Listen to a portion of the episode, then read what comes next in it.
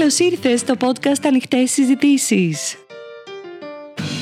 Η Άννα Κονταρά του Βαζδέκη και η Στέλλα Ζουλινάκη δίνουν λύσεις και προτάσεις σε θέματα που αφορούν τη γυναίκα, την εργαζόμενη, τη μητέρα. Μοιράζονται μαζί σου τις προσωπικές και επαγγελματικές γνώσεις και εμπειρίες για να σε εμψυχώσουν και για να σε εμπνεύσουν να ζήσεις τη ζωή που επιθυμείς. Γεια σου Ελένη μου. Γεια σας κορίτσια. Γεια σου Ελένη. Γεια σας. Είμαι πολύ χαρούμενη που σήμερα έχουμε μαζί μας την Ελένη Τόρου, αγαπημένη φίλη. Σε θαυμάζω, το ξέρεις. Τώρα αυτό δεν ξέρω αν κάνει. Πάρα πολύ ωραία. Είμαστε πολύ χαρούμενες. Καλώς όρισες στις ανοιχτές συζητήσεις. Πω, πω, πολύ χαίρομαι κι εγώ. Την Ελένη την αγαπώ πολύ, τη θαυμάζω για όλα όσα κάνει στη ζωή της. Και για μένα αντιμετωπίζει μια πρόκληση αγάπης βέβαια, πολύ μεγάλη. Έχει τέσσερα παιδιά. Εντάξει, και εγώ έχω τέσσερα παιδιά. Αλλά ποια είναι η πρόκληση της Ελένης; Έχει τρίδημα, 12 ετών και άλλο ένα αγοράκι 8 στα 9. 8 στα 9 τον Αλέξανδρο. Wow, respect Ελένη μου. Κυριολεκτικά respect Ελένη, δηλαδή απορώ πώς τα καταφέρνεις. Όπως κι εσείς. ναι, κοίτα, τώρα να έχεις τρίδημα είναι πραγματικά ένα project ε, με γεμάτα τα χέρια σου. Διότι και εργάζεσαι και ξέρω ότι κάνεις και άλλα πράγματα που θα μας τα πεις. Ελένη, σήμερα εδώ στι ανοιχτές συζητήσεις σε καλέσαμε ως μια μητέρα εργαζόμενη με καριέρα. Θα θέλαμε έτσι λιγάκι να τα ξεδιπλώσουμε ένα-ένα και θα θέλαμε έτσι να μας πεις πρώτα τον τίτλο μητέρα, το ρόλο μητέρα. Πραγματικά θα θέλαμε όλες να ακούσουμε πώς τα κατάφερες, πώς οργάνωσες το χρόνο σου με τρίδημα και μάλιστα έχοντας και μια καριέρα. Ε, είχα ακούσει την ομιλία μιας, πιο, μιας ε, πολύ πολύ διάσημης σεναριογράφου και έλεγε όλοι λέτε είχε τέσσερα παιδιά και εκείνη ήταν πάρα πολύ ικανή, πολύ διάσημη έλεγε έκανε συνέχεια επιτυχίες και λέει σίγουρα θα με ρωτήσετε και θα περιμένετε να σας απαντήσω πώς τα καταφέρνω ότι είναι θέμα οργάνωσης χρόνου ότι όλα ε, πρέπει να τα κάνεις, να τα βάλεις σε κουτάκια κτλ. Λέει να σας πω την αλήθεια παιδιά και είναι κάτι που με εκφράζει για μένα δεν κάνω τίποτα καλά. Όχι, Ελένη μου, δεν μπορώ να το πιστέψω. Λοιπόν, θέλω να πω ότι δεν μπορούμε να τα κάνουμε όλα.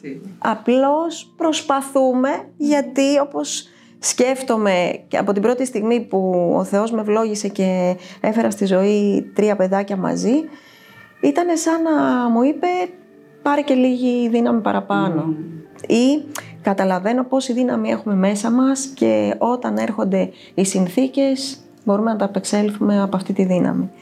Αυτό πιστεύω για μένα. Είναι μια, μια, μια όμορφη δήλωση αυτό που λες, ότι ανακαλύπτουμε τα όρια μας. Τελικά κάθε φορά νομίζουμε ότι έχουμε φτάσει στα όρια μας και τελικά γίνεται κάτι και με έκπληξη ανακαλύπτουμε ότι έχουμε κι άλλο. Και άλλο. Έχουμε πολύ δύναμη μέσα μας και δεν το ξέρουμε μέχρι να έρθει αυτή η κατάσταση, αυτή η στιγμή και βγαίνει όλη αυτή η δύναμη. Δηλαδή εγώ αν έχω να πω κάτι από αυτή την εμπειρία με τα τρία παιδιά συγχρόνως και ένα τέταρτο είναι αυτό που λέτε τώρα. Πόση δύναμη έχουμε μέσα μας και δεν την ξέρουμε. Θα ήθελα λιγάκι να μας μοιραστείς και αυτό την εμπειρία σου σε τι ηλικίες απέκτησες τα παιδιά. Ναι, γιατί νομίζω ότι αυτό αν το πούμε θα βοηθήσει και πολλές Άλλες ε, γυναίκες, ναι, βεβαίως, γυναίκες βεβαίως. που προσπαθούν. Ε, μένα μου έτυχε αυτό το λαχείο στα 40. δηλαδή ωραία. ήμουν 40 χρονών, είχε χτυπήσει το καμπανάκι και παρόλο που ήμουν πολύ άσχολη με την καριέρα, με τη δουλειά, με την πορεία της δουλειάς μου, ε, το άφηνα λίγο στην άκρη, άκρη, άκρη. Οπότε κάποια στιγμή χτυπάει το κα- καμπανάκι και λέω τώρα θέλω να γίνω μητέρα. Και έτσι ξεκίνησε η επιθυμία και έγινε πραγματικότητα. Ε, και το 40 τελικά ήταν ε, πολύ κομβικό. Και παρόλο που στην αρχή φοβόμουν γιατί θεωρείται ότι δεν είσαι πολύ νέα όταν είσαι 40 χρονών για να αποκτήσεις παιδί, ε, διαψεύτηκα γιατί μετά από τέσσερα χρόνια ξανά ήρθε και στα 44 και, και το τέταρτο παιδάκι. Οπότε ναι, ας το πάρουν αυτό οι γυναίκες έτσι, που είναι πολύ άσχολες και αφήνουν πίσω τη μητρότητα, γιατί τις καταλαβαίνω απόλυτα, ή για τον οποιονδήποτε λόγο που μπορεί να φοβούνται, να ξέρουν ότι η ηλικία τελικά δεν παίζει ρόλο. Είναι το μέσα μας, πώς αισθανόμαστε εμείς. Και πόσο πολύ θέλουμε, Θέλουμε κάτι. κάτι. Δηλαδή εκείνη τη στιγμή λέω θέλω να γίνω μητέρα και με, ναι, και με βρήκα τον τρόπο και γίναμε γονείς ας πούμε. Είναι υπέροχο και να περάσουμε και ένα μήνυμα ότι η μητρότητα δεν είναι εμπόδιο. Γιατί ε, απέκτησες τα παιδιά σου και συνέχισες. Και θα ήθελα να πούμε σε αυτό το σημείο ότι η Ελένη δεν είναι ε, κάποιο, κάποια υπάλληλος που απλά έχει ένα ωράριο. Είναι μια γυναίκα πάρα πολύ δυναμική, με πολύ μεγάλη καριέρα. Καριέρα στον χώρο της επικοινωνίας, ε, του θεάματος, των δημοσίων σχέσεων. Ε, ε, έχει συνεργαστεί με πάρα πολύ μεγάλα ονόματα της showbiz. Είχε τον Βοσκόπουλο, την Άννα Βύση, τους Scorpions. Έχει συνδράμει με την καριέρα και τις γνώσεις της στη διοργάνωση μεγάλων event όπως είναι τα Mad Awards, το Fashion Week ε, που γίνεται στην Αθήνα και πώς άλλα βρεσί Ελένη, Πολλά, γιατί πολλά, δηλαδή ναι, θα μπορούσαμε για να αλήθεια. μιλάμε μόνο για την καριέρα σου. Η σε αυτό. αλήθεια είναι ότι ναι, όταν κάνω έτσι έναν απολογισμό είναι αμέτρητα τα projects. Είμαι πολύ, πολύ ευλογημένη. Θα τη λέω αυτή τη λέξη γιατί το πιστεύω. Και τυχερή και ευλογημένη που έτυχε στη, συναν- στο δρόμο μου και με πρότειναν και ανέλαβα τέτοια, τέτοιες δουλειές. Έχω μία πολύ μεγάλη αγάπη με τους καλλιτέχνες. Η αλήθεια είναι ότι 30 και χρόνια ασχολούμαι πολύ με αυτό το κομμάτι. Την επικοινωνία τους, τις δημόσιες σχέσεις, την προβολή τους, την προβολή της δουλειάς τους, των συναυλιών τους ή των εμφανίσεών τους. Αυτό που μου αρέσει πολύ στους καλλιτέχνες είναι ο δρόμος που διανύουν Τι ωραίο αυτό που λες. και όχι Αυτό που αυτό που βλέπουμε βλέπουμε εμείς. όλοι. Απλά την προβολή από πίσω Τι- υπάρχει... Το τελικό αποτέλεσμα είναι όλο αυτό που βλέπω εγώ από πίσω και όλο αυτό που βλέπω με τις αγωνίες τους, τις ανησυχίες τους, το πόσο μ, πονάνε, ευαίσθητοι άνθρωποι είναι, Βέβαια. πόσο τους θαυμάζω που εκτίθονται. Δεν είναι απλό να εκτίθεσαι εκεί πάνω. Εμείς σαν α, έτσι θεατές τους απολαμβάνουμε, άλλους τους πιστεύουμε πολύ, τους αγαπάμε πολύ, είμαστε θαυμαστές τους, θαυμαστές τους. Αλλά αυτό που κάνουν αυτοί εκεί πάνω για μένα είναι αξιοθαύμαστο. Και αυτό αγαπώ πάρα πολύ σε αυτούς τους ανθρώπους. Τους αγαπώ δηλαδή τους καλλιτέχνες. Παρόλο που είναι πολύ παράξενοι. πο- Παρόλο που δεν είναι, είναι περίεργοι. Έχουν πολλή ανασφάλεια. Δεν είναι το επάγγελμά τους ένα απλό επάγγελμα. Είναι πολύ δύσκολο. Παρ' όλα αυτά, οι, οι περισσότεροι από αυτούς είναι δάσκαλοι, σε διδάσκουν πολλά πράγματα με τις εμπειρίες τους και με όλη, με όλη αυτή την επαχ- ε, επαφή με τον κόσμο και το πολύ μεγάλο είναι μ, δώρο που σου δίνουν είναι αυτό που βλέπεις πριν και μετά τα φώτα. Τι ωραίο. Πολύ όμορφη εμπειρία. Και ξέρεις, πιστεύω, γιατί για να έχεις κάνει τόσο μεγάλη καριέρα και να έχεις κρατήσει αυτό το επάγγελμα και ακόμα να διοργανώνεις πράγματα, γιατί και αυτή τη στιγμή είσαι μάχημη στο κομμάτι των δημοσίων σχέσεων. Έχεις και τις δημόσιες σχέσεις τη Key Books. Που Πάλι ευλογημένη. Καλά, καταπληκτικός εκδοτικός οίκος. Έχω διαβάσει πολλά βιβλία και πραγματικά, και όπως λέει, βιβλία για ανοιχτά μυαλά. Και τα βιβλία που φέρνετε είναι πραγματικά με ουσία. Ξέρεις πώς τα αγαπώ και τα διαβάζω τα βιβλία. Και εγώ τα αγαπώ πολύ και μου αρέσει αυτός ο εκδοτικός οίκος όχι επειδή είναι οικογενειακή επιχείρηση, οικογενειακός έτσι, λόγω του ότι είναι το άντρα μου και του Βασίλη, συνεταίρου του, που είναι φίλος μου, αλλά γιατί θεωρώ ότι και εγώ θαυμάζω τα βιβλία που... Μα φαίνεται ότι είναι τα βιβλία που εκδίδεται, ότι είναι ψαγμένα βιβλία. Δεν είναι χρειάζεται τώρα να εκδώσουμε άλλα πέντε και βρίσκουμε πέντε βιβλία. Είναι ένα και ένα. Ένα και ένα. Κατά καιρούς πάρα πολύ. Έχουν κάνει εξαιρετικές επιλογές, αγγίζουν ψυχές. Είναι κυρίως βιβλία προσωπικής ανάπτυξης, οπότε ε, δίνουν, ε, βοηθούν τους ανθρώπους να εξελιχθούν. Και φαντάζομαι και εσύ μέσα από τη δουλειά σου, αυτό βλέπεις ότι είναι η εξέλιξη αυτή που καθορίζει. Και θέλω λιγάκι να μας πεις έτσι. Πώς νιώθεις εσύ μέσα από αυτή την πορεία σου επαγγελματικά και τι, τι σκέφτεσαι για το μέλλον σου; Κοίταξε, κοίταξε να δεις, κα- ε- εμένα το, το δικό μου, ας πούμε, ο δικός μου δρόμος δεν, και η ενασχόλησή μου με αυτή τη δουλειά, να την πω τέλος πάντων, δεν είναι μόνο βιοποριστικός. Είναι εμ, Τρόπο ζωής. τρόπο ζωής και πιο πολύ είναι τροφή. Τροφή για, τη, για την ψυχή μου. Για σένα, δηλαδή για μένα. Είναι η αποστολή μου. Να μπορώ να προβάλλω τα θέλω των άλλων και αυτό με γεμίζει και μ' αρέσει. Και τη δουλειά τους και αυτό που θέλουν να βγάλουν προς τα έξω. Ε, ό- όσον αφορά την Key Books, γιατί τα τελευταία 8-9 χρόνια που έτσι έχει, έχει ανοίξει η Key Books, ασχολούμαι, θεωρώ ότι είναι ένα τεράστιο κεφάλαιο που μου το έφερε στο δρόμο μου ο Θεός πάλι. και δεν έχει ταβάνι. Δεν έχει αρχή, μέση και τέλος. Είναι πλούτος. Δηλαδή τα βιβλία είτε σ' αρέσουν είτε δεν σ' αρέσουν. Είναι πλούτος για την ψυχή. Η γνώση είναι κάτι που, που λένε κιόλας δεν θα στην πάρει ποτέ κανείς. Είναι η μεγαλύτερη επένδυση που μπορείς να κάνεις. Και είναι τέλειο που το πρεσβεύουμε και εργάζομαι σε αυτό το χώρο, σε αυτό τον εκδοτικό οίκο ας πούμε. Χαίρομαι πάρα πολύ, συγγνώμη, που έφερες και κάποια βιβλία μαζί σου. Έτσι, και μας είπες ότι παιδιά αυτά τα συγκεκριμένα έτσι με έχουν ε, βοηθήσει, σηματοδοτήσει τη ζωή μου. Αν ήθελες να μοιραστείς ναι, κάποια. Ναι, ναι. Κοιτάξτε τώρα, αυτό είναι λίγο λεπτό, γιατί είναι πάρα πολλά τα βιβλία, σχεδόν όλα και πάρα πολλοί συγγραφείς που έχουμε στον εκδοτικό, οπότε θα ήταν άδικο για εκείνους. Απλώς θα πω ότι ο δρόμος του καλλιτέχνη, που είναι ένα πολύ αγαπημένο μου βιβλίο, και καταλαβαίνετε με όλα αυτά που είπα πριν. Ε, βέβαια, για ποιο λόγο είναι; Γιατί δεν είναι αυτό που είπα, αυτό που βλέπουμε στη σκηνή, είναι το πριν. Όλος αυτός ο δρόμος που κάνουν. Όλο αυτόν τον δρόμο αγαπώ και θέλω να είμαι δίπλα τους. Και αυτό με εγωιτεύει πολύ και έτσι τους αγαπώ πολύ τους καλλιτέχνες.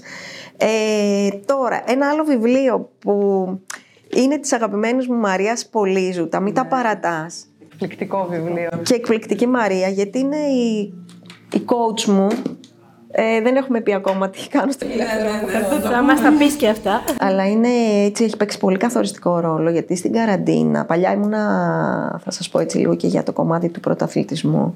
Παλιά ήμουνα πρωταθλήτρια στον Πανελλήνιο. Ω κορασίδα. Πέρασαν τα χρόνια, έδωσα γυμναστική ακαδημία, δεν πέρασα. Σπούδασα δημοσιογραφία και δημόσιες που τελικά μάλλον εκεί ήταν. Αυτό ήταν να κάνω. Ναι. Ε, και μέσα στην καραντίνα είχε ξεκινήσει ο Βλάσης να κάνει, να τρέχει μαραθωνίους και ήταν coach του η Μαρία. Κάποια στιγμή της λέω Μαρία, εγώ έκανα παλιά πρωταθλητισμό στα 100 μέτρα. Και τώρα της λέω επειδή υπάρχει και ο χρόνος και ρε παιδί μου αυτό να σου πω την αλήθεια το φυτίλι, η σπίθα δεν έχει σβήσει. Όλο συχνά πυκνά το σκέφτομαι αλλά δεν τολμώ να ξαναβάλω spikes, να ξανατρέξω στο ταρτάν και αυτά. Μου λέει, ωραία, θέλεις να ξεκινήσεις, θέλω. Ωραία, μου λέει, θα σου βγάλω, δεν κάνω 100 μέτρα, δεν είμαι, αλλά μπορώ να σου βγάλω πρόγραμμα. Δεν, είμαι, δεν έχω κάνει αυτό το αγώνισμα, μαραθωνοδρόμος είμαι. Βγάζει λοιπόν πρόγραμμα και ξεκινάω δειλά, δειλά, δειλά, δειλά. Και επειδή έχει αυτή την ορμή και αυτό το μη τα παρατας μου κάνει τόσο πλήση εγκεφάλου και μου λέει υπάρχουν αγώνες για βετεράνους γιατί να μην πάρεις μέρος; Wow, Ελένη. Και άρχισα. Στην αρχή αγχώθηκα. Είσαι ένα κίνητο δηλαδή, σου δόθηκε ναι. κάτι. Ένα Τώρα λέω σε αυτή την ηλικία είναι δυνατόν ξανά με σάκους, με spikes και μου λέει δεν έχει καμία. Ε, η ηλικία είναι ένας αριθμός. Ξεκόλα από αυτό. Οπότε ξεκινήσαμε εντατικά και πήγα την πρώτη φορά. Κέρδισα το δεύτερο μετάλλιο. Μπράβο, Ελένη μου. Μπράβο. Μετά από το πρώτο. Μετά στα Τρίτσια πάλι πήρα το πρώτο. Ε, πάμε στους Βαλκανικούς αγώνες. Φτάσαμε μέχρι τους Βαλκανικούς φέτος. Και λέω... Ε, και, και, πάμε, φτάνουμε εκεί στη Θεσσαλονίκη θα γινότανε.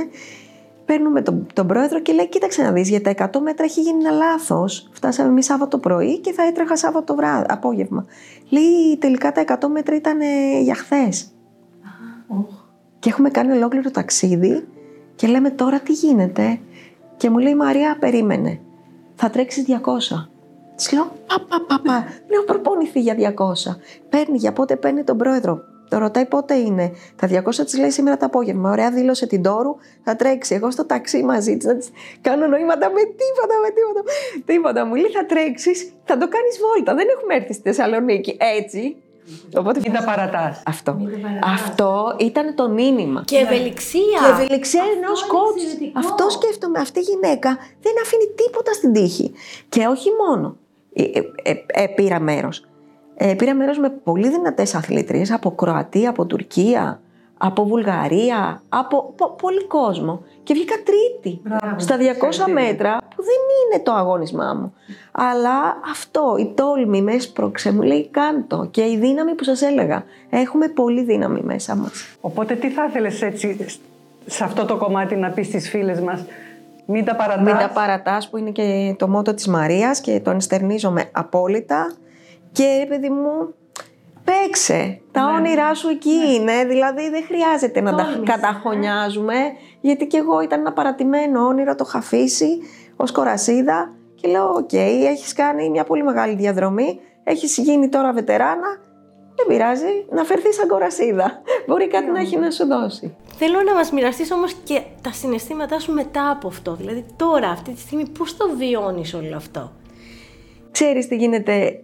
Δεν, δεν είναι ότι παίρνεις όλη την εμπειρία από τα, επαγγελμα, τις πα- ε, τα επαγγελματικά σου επιτεύγματα. Παίρνεις την εμπειρία από τα αθλητικά, από τα της μητρότητας που κάθε μέρα νιώθω ότι είμαι μαθήτρια και δάσκαλοι είναι τα παιδιά μου. Αυτό είναι μεγάλη αλήθεια. Μας διδάσκουν πολλά μαθήματα τα παιδιά μας. Κάθε μέρα νιώθω ότι παίρνω κι άλλο ένα μάθημα και δεν είμαι εγώ η δασκάλα, εκείνα είναι οι δάσκαλοι.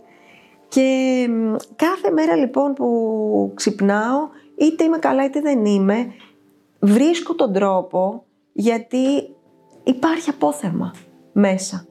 Και βάζεις το χεράκι και λες έλα πάμε γιατί κάτι έχουμε να, να πάρουμε και σήμερα και ας είμαστε και χάλια.